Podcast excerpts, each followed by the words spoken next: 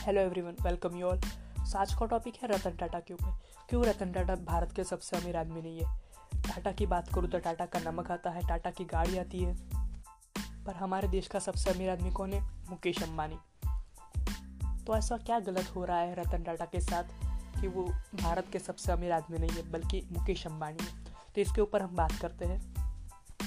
अगर मैं कंपेयर करता हूँ रिलायंस इंडस्ट्री और टाटा इंडस्ट्री को टाटा के पिछले साल का मैं क्वार्टर क्वार्टर का प्रॉफिट देखूँ तो चार लाख करोड़ से ज़्यादा है, जबकि रिलायंस इंडस्ट्री का पिछले साल का प्रॉफिट चालीस से पचास हज़ार करोड़ है। तो ऐसा क्या हो रहा है? अगर मैं इंडिया के टॉप टेन रिचेस्ट पर्सन में बात करूँ तो उसमें रतन टाटा का नाम नहीं आता। तो ऐसे तो क्या गलत हो रहा है?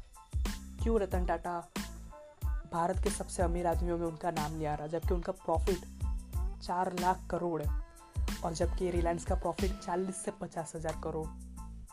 हाँ मैं मानता हूँ कि रतन टाटा अब रिटायर हो गए हैं। फिर भी वो सबसे अमीर आदमी क्यों नहीं है? पहले हम दोनों को समझ लेते हैं। दोनों को अपने पुश्तैनी प्रॉपर्टी मिली है। रतन टाटा को पहले मिल गई थी, फिर उसके बाद मुकेश अम्बानी को मिली।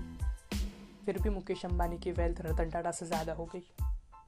एक आईएम के प्रोफेसर ने कहा था, अगर आपको invest in Reliance and work with Tata Tata अपने एम्प्लॉयज़ पर ज़्यादा खर्चा करता है। टाटा अपने एम्प्लॉयज़ को बहुत बेनिफिट्स देता है। जबकि रिलायंस की बात करो तो तो अपने स्टेक होल्डर्स को ज़्यादा वैल्यू देता है। एक बड़ा फैक्टर यह है कि टाटा अपने 60 से 65 परसेंट पैसा एनजीओ में डोनेट करता है। मान लेते हैं आप एक लाख रुपये कमा रहे हो और आपका साठ परसेंट रुपये मतलब साठ हज़ार रुपये आपको डोनेट करना पड़े तो आपको कैसा लगेगा? पर रतन टाटा की कंपनियाँ तो साढ़े चार लाख से करोड़ से ज़्यादा कमा रही है। रतन टाटा ने अपनी अर्ली स्टेजेस में यही क्लियर कर दिया था कि मैं यहाँ पर पैसे कमाने के लिए नहीं आया, मुझे पॉलिटिक्स से ऊपर रखो। मैं यहाँ पे अपने देश को डेवलप करने के लिए आया हूँ।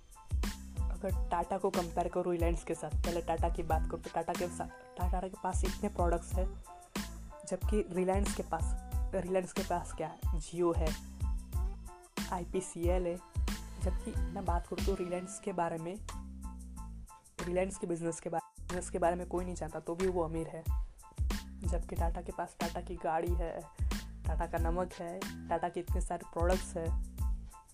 तो इसी वजह से रतन टाटा का नाम इंडिया के रिचेस्ट पर्सन में नहीं आता, वो अपना सिक्सटी से सिक्सटी फाइव परसेंट पैसा एनजीओ में डोनेट कर देते हैं।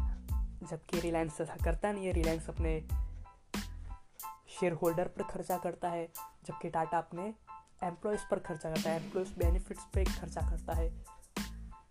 तो यही आज के लिए, आज का टॉपिक सो आई होप आपको समझ में आया होगा कि रतन टाटा का नाम इंडिया के टॉप रिचेस्ट पर्सन में क्यों नहीं आता।